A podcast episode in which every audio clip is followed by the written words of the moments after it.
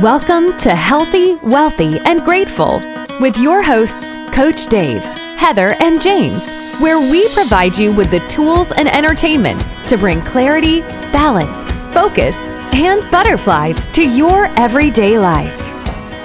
Hey, welcome back to Healthy, Wealthy, and Grateful. We got Coach Dave, Heather Andrews, and myself, James Johnson. When we left last time, we were talking about the garden and, you know, I was talking a little bit about a movie I just watched on Netflix called Fantastic Fungi.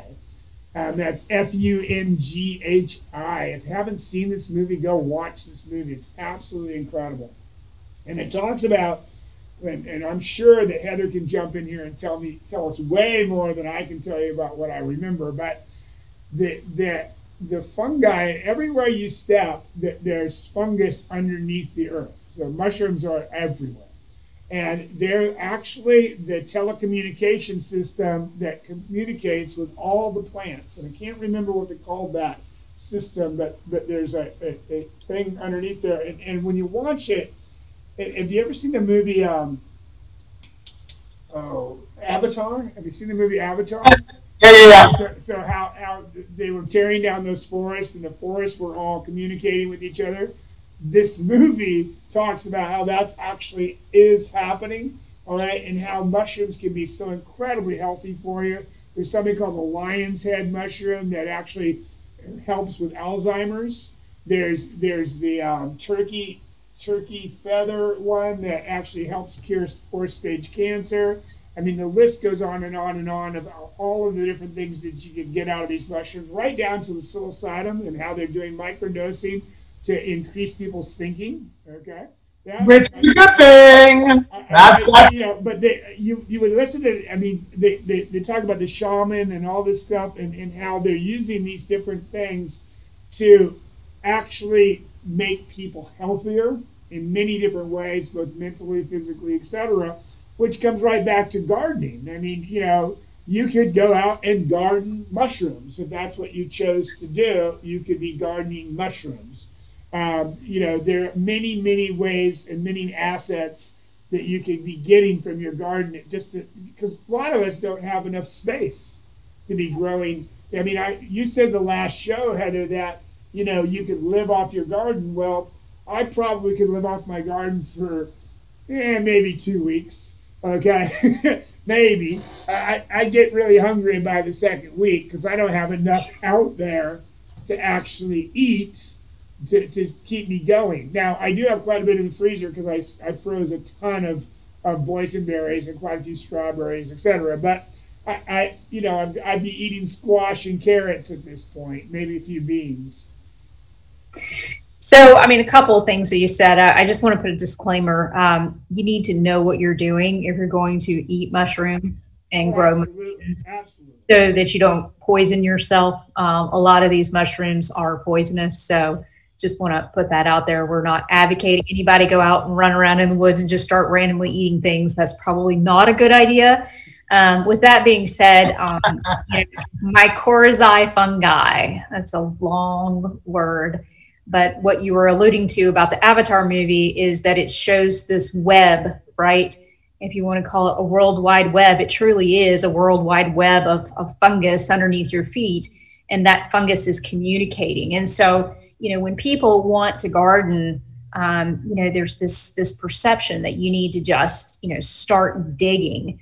Um, yes and no. Um, i have successfully done a no dig garden this year um, which involved a very hard packed clay that's in my backyard with limestone not desirable to to uh, to dig in.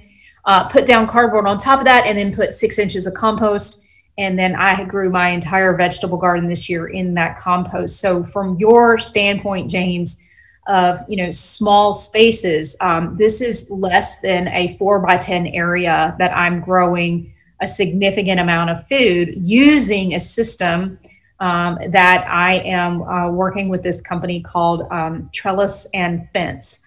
Um, so trellisandfence.com I love this system because you can grow a lot more food in a small space. And it was really put in to try to prove that I could do that. The other thing with having the compost and the cardboard is it stays moist. but it also prevents weeds. And I have not weeded the garden not once this season. And when I tell people that, they look at me like I have three heads and it's not possible. But when you start digging in the soil, you are bringing the seed bed up. And so that's why you, when you plant a plant or you plant a garden, it tends to be quite weedy, is because you are digging the soil and destroying the soil structure and you are destroying that mycorrhizae fungi. So you really want to minimize disturbance of the seed bed and therefore you don't have as many weeds to deal with. So I've been telling people I'll never plant a vegetable garden any other way than um, the no dig method, which is cardboard and compost. Now, we'll say that um, there are chemicals that are currently being used on farms that may prevent you from wanting to use compost on your garden. So you need to know your source of where your compost is coming from. Um, some of these chemicals are being deemed safe for animals, but if you were to pour that compost onto your newly planted vegetable garden, it would kill your plants because it has some type of um, chemical in the compost that uh, will uh, kill your seedlings. So, before you do that, because I spend a lot of time growing seeds and there's a lot of things that can go wrong, but it is very satisfying to eat something you have grown from seed. So, so I want to give a disclaimer. My recommendation would be is you take some of that compost, you soak it overnight in water, and then you pour that water onto your seedling.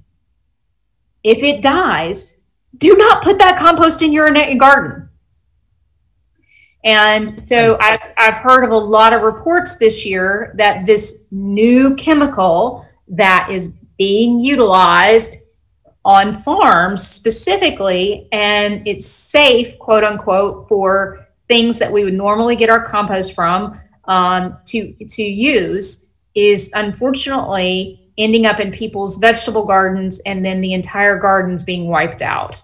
Um, once that happens, it's very difficult to solve the equation at that point. So, really, really, really important to talk to your source and then verify. Verify what kind of chemicals they're using on their fields and their hay sources. And they may not grow their own hay, so they may not know. So, that being said, um, I highly recommend that you ver- you verify. Better yet, grow your own compost. And then you know what the source is and you know what's in your own compost. So, um, you know, I use my own compost as much as I can, and then I use mushroom compost, which has been heated to a very high temperature. So it's pretty much sterile. It's it's not going to uh, hurt your garden.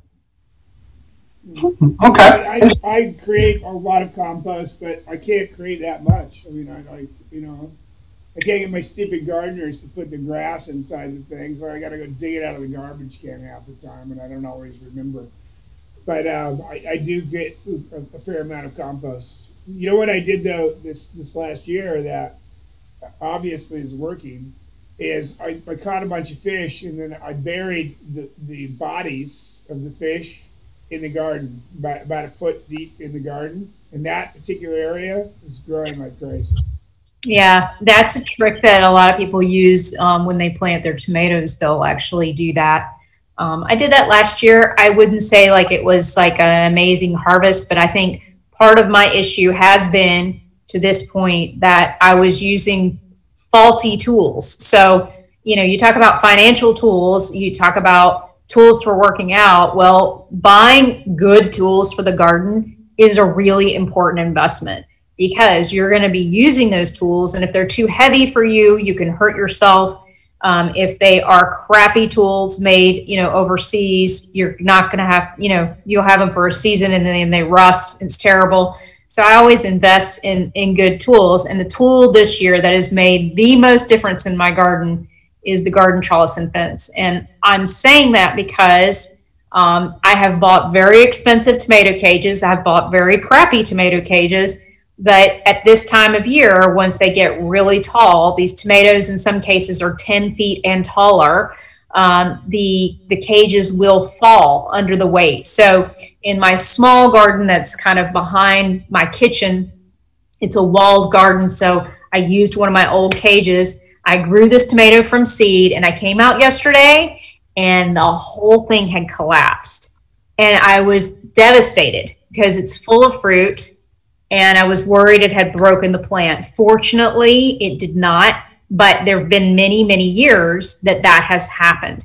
So we've had three down drafts. My garden trellis and fence system has not moved.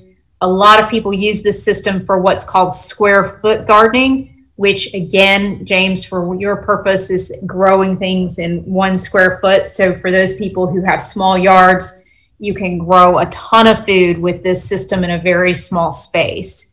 And I like that because it's vertical gardening. So I've put it in several friends' gardens and we actually have pumpkins growing on it. That's how sturdy this system is. It's galvanized steel. Interesting. So trellis, you know, obviously it's like a, a, a wire going across like you would do with um, grapes or something like that, and, and you're you're hanging the fruit off of it. Is basically what's happening. Right. Are you- are you- So it's it's flat panels. So if you can figure, if you can think about an arch, two arches on the end, or three arches across, and then cattle panels in between. but are you so- strapping the plant to it? Are you are you like using twist? Grow it in between, and it grows up the the panels. So um, so it doesn't matter what you're growing; it can grow up. So I've got cucumber. But it's but like a tomato vine isn't like a, a like a bean or a, or a, a grape or something that will attach itself to the to whatever you're growing it to. So But what it's doing is it's sand, it's sandwiching it. So it can't go, so it only can go up. Right, uh, that's what I do with the cage. I, I put big I put big poles in in the cage and, and build like four, and then I'd put cage a cage on top of a cage, and then I'd grow it right up through the middle of that. Yeah. So, I mean, you're kind of doing a, you know, a homemade version and that's completely fine. We just get these really bad winds where I live. And so it's really disappointing to see all your hard work wiped out in a storm. And it's happened here every year that I've lived here. Um, and this year, not, not, is not unusual. I've had to take several trees down because of these crazy windstorms we get. Um, but I haven't lost a tomato yet. You know what I mean? So, it's just it's you know you fight so hard to get these seeds to to go and then grow in the ground and then for a windstorm to take them down is really sad so I'll tell you one thing. I mean, you go to the grocery store, at least here in California, and you buy a tomato. Yeah, they're good. You take one of those tomatoes out of the garden. They're Yeah. unbelievable. i used to have a neighbor that said They're two- absolutely unbelievable.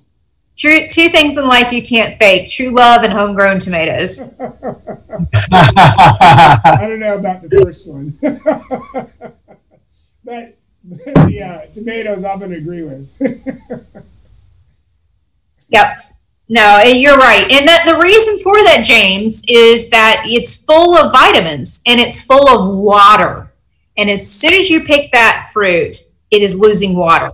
So that's why you want to pick and try to eat it as quickly as possible so that you're not losing all of that. I mean, if you're transporting these things over tens of thousands of miles, you're losing that. You're also not getting the benefit of eating your own pollen. And one thing that I've noticed about living in the Northeast is that I don't have sinus infections anymore. I used to have chronic sinus infections in the South, but I lived in a major city, Atlanta. Our food was coming from everywhere, everywhere. But very rarely was it coming from Atlanta. And so you're not, what I find is that because I'm eating local honey and local produce, all seasons because we have so many farmers markets here surrounded by farms thank goodness um, you know i i don't I, i'm constantly inoculating myself with the pollen That's and, I'm, and I'm able to ripen it on the on the vine. So so I mean that, that that tomato when it's coming off there, it's like I don't have to sit it on my counter to let it ripen for a couple days. It's like I Yeah. I pick it, I eat it right there. yeah cherry tomatoes i usually yeah usually they don't make them out of the garden I, I i usually stand there and eat them like candy my problem is is that i have a groundhog and once the tomato gets to the point that it's starting to turn He loves to eat them. And it would be fine with me if he would eat the whole tomato. Oh no.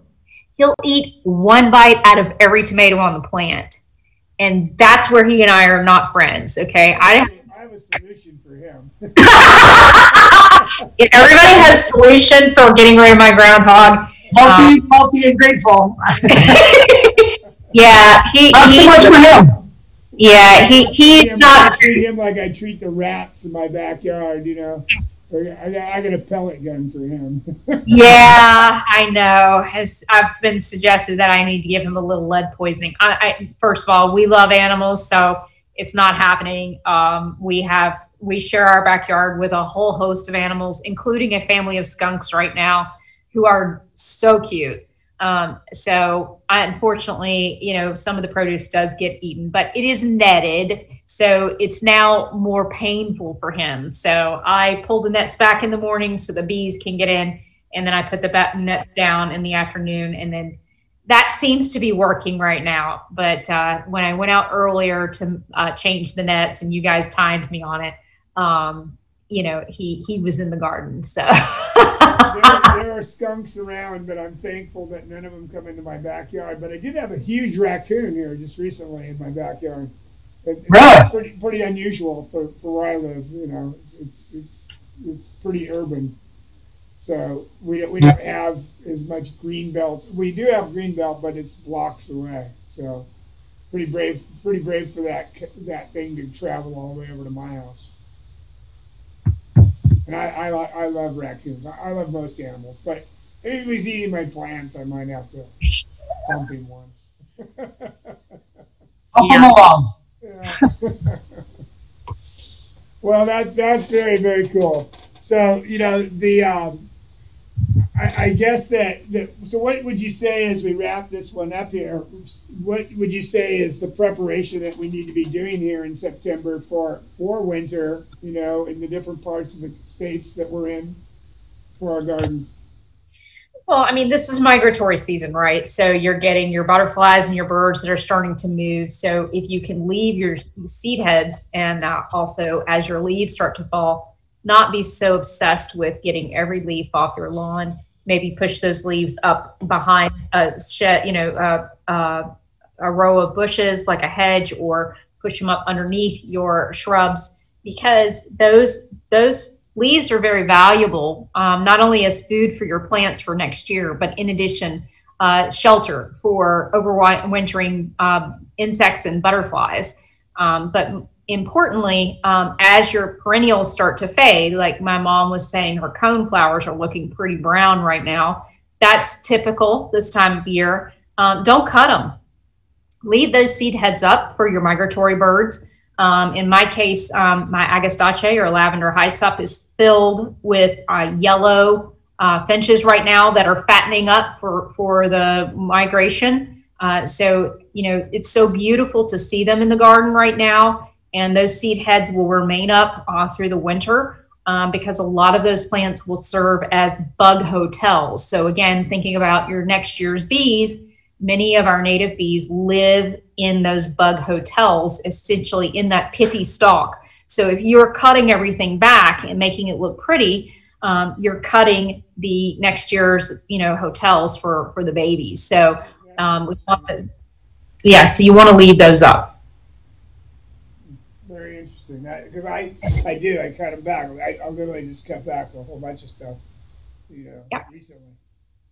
So so it's fine to to certainly trim. Um, it's just if you want to leave at least one foot of your stalk standing, um, that's ideal. And then if you do cut your seed heads, maybe pile them in a part of the garden that the birds can get to them.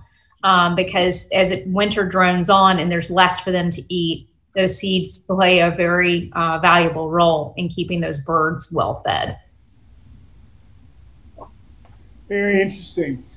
All right. Well, we're healthy, wealthy, and grateful. We got Coach Dave, and we've got Heather Andrews, myself, James Johnson, and you know, welcome to. We're, we're coming to the fall. We're, we're, it's it's gonna it's start gonna start getting cold here. It might already be cold where you're at. Um, snow is coming. We get to go skiing. Yay! I can't wait. Yes, sir. I love it. and, and uh, remember to be healthy, wealthy, and grateful. Visit us at www.healthywealthyandgrateful, and um, or reach out to any one of us. Reach out to Heather Andrews and Heather. How would they reach out to you? Uh, info at gardenthoughtfully.com. That's info at gardenthoughtfully.com. And Coach Dave, it's Dave at um, something fit. What is it? At Can Do Fitness. That is spelled K A N D U F I T N E S S. Or, or me at yoursafemoneypeople.com. That's Y O U R S A F E M O N E Y P E O P L E. No, I've never done that before. Dot com. And remember, live healthy, wealthy, and grateful. And we'll talk to you soon. Have a great day. Thank you for listening to Healthy, Wealthy, and Grateful. Be sure to join our Facebook group. Remember, live like you are going to die tomorrow and plan like you are going to live forever. You just might. And don't forget to stop and smell the flowers along the way.